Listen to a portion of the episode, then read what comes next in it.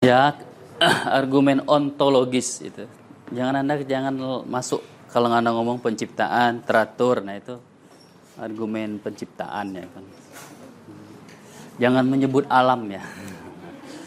Dalam argumen ontologis jangan menyebut penciptaan, jangan menyebut alam.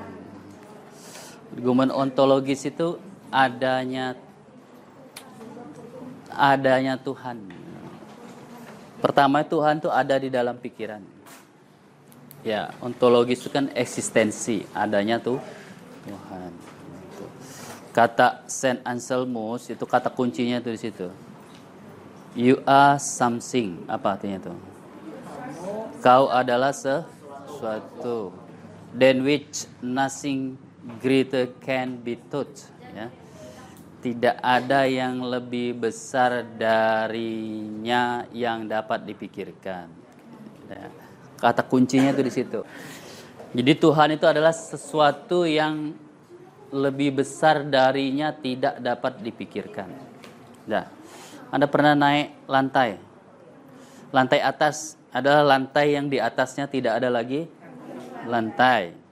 Itu namanya lantai atas lantai tertinggi, lantai yang tidak ada lebih tinggi dah darinya. Gedung tertinggi adalah gedung yang tidak ada yang lebih tinggi dah darinya. Jadi kalau Tuhan itu maha besar berarti tidak ada lagi yang lebih besar darinya. Kalau masih ada lagi yang lebih besar darinya berarti dia bukan Tuhan. Makanya nothing greater can be taught. Ya kita tidak bisa memikirkan yang lebih besar darinya. Kalau kita masih bisa memikirkan ada sesuatu yang lebih besar dari Tuhan, maka statusnya sebagai Tuhan runtuh, nggak jadi ya kan gitu. Oleh karena itu Tuhan itu adalah you are something, kau adalah sesuatu. Then which nothing greater can be taught. Tidak ada sesuatu yang lebih besar darinya yang dapat dipikirkan. Paham sampai di situ? Nah, gitu. Jadi kalau kita masih bisa memikirkan ada sesuatu yang lebih besar darinya, maka dia bukan Tuhan. Oleh karena itu kita tidak bisa lagi memikirkan adanya sesuatu yang lebih besar darinya. Makanya dia disebut adalah Tuhan. Gitu. Jadi langkah pertama Saint Anselmus itu mendefinisikan dulu Tuhan itu apa. Jadi Tuhan itu adalah sesuatu yang lebih besar darinya tidak dapat dipikirkan. Anda balik kalimatnya tuh, kita tidak dapat memikirkan sesuatu yang lebih besar dari Tuhan. Oke, kalau Tuhan itu sempurna, kita tidak bisa memikirkan sesuatu yang lebih sempurna dari Tuhan. Nah, gitu. Bisa Anda ganti lagi, kalau dia Maha Pengasih, kita tidak bisa memikirkan sesuatu yang ya lebih pengasih daripada Tuhan. Jadi bisa Anda ganti macam-macam, tapi San Anselmus menggunakan kata greater, berarti yang lebih besar yang ya. Kalau dekat menggunakan kata sempurna. Ya. Kita di dalam pikiran kita ini ada sesuatu yang maha sempurna. Sesuatu yang maha sempurna itu tidak mungkin hanya ada di dalam pikiran. Kalau dia cuma ada dalam pikiran berarti dia tidak maha sempurna. Oleh karena itu dia juga harus ada di luar pikiran. Sampai di situ paham kenapa Tuhan itu ada di luar pikiran. Ya, kalau dia tidak ada di luar pikiran berarti dia tidak sempurna. Ya, sesuatu yang sempurna itu adanya itu bukan hanya ada dalam pikiran. Kalau dia cuma ada dalam pikiran berarti dia tidak sempurna.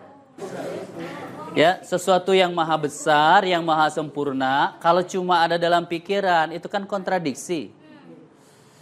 Ya, sesuatu yang maha sempurna, maha besar itu harus juga ada di luar pikiran. Kalau tidak ada, berarti dia tidak sempurna dan tidak maha maha besar. Oleh karena itu dia juga harus ada di luar pikiran. Gitu. Makanya disebut argumen ontologis. Ya, pertama ontologi itu menanyakan what is apa ya. Tuhan itu apa? Jadi dimulai dari situ. Tuhan itu apa? Ya. Tuhan adalah sesuatu yang lebih besar darinya tidak dapat dipikirkan. Susah memahami kalimat itu dibalik. Kita tidak bisa memikirkan sesuatu yang lebih besar dari Tuhan. Kalau kita masih bisa mikirin ada sesuatu yang lebih besar dari Tuhan, berarti bukan Tuhan, gitu lah. Sampai situ paham? Mm -mm. Saya tidak bisa memikirkan lagi yang lebih cantik darimu. Berarti kamu yang paling cantik. Kalau masih ada lagi yang lebih cantik, berarti kamu bukan yang ter. Nah, kira-kira kayak gitu argumennya. Ya.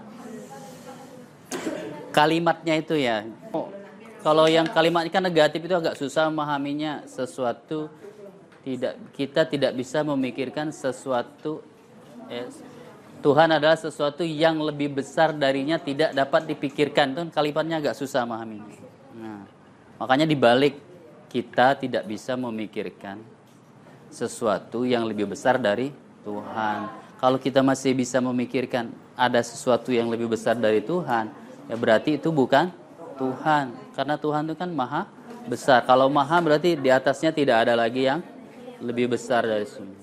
Kalau dia maha sempurna berarti di atasnya tidak ada yang lebih sempurna. Nah kalau anda orang Islam tinggal diganti ya. Dia maha penyayang berarti tidak ada lagi lebih penyayang dah darinya. Gitu. Dia maha pemaaf berarti tidak ada lagi yang bisa memberikan maaf melebihi darinya. Lalu dia bisa membuktikan bahwa Tuhan itu ada juga di, di luar pikiran. Kalau dia cuma ada dalam pikiran, berarti kan dia tidak sempurna. Sesuatu yang sempurna itu harus juga ada di dalam pikiran dan ada juga di luar pikiran. Kalau dia cuma ada dalam pikiran, runtuh kesempurnaannya. Ya. Oke. Okay. Itu cara dia mengatakan dia juga ada di luar pikiran, ya gitu.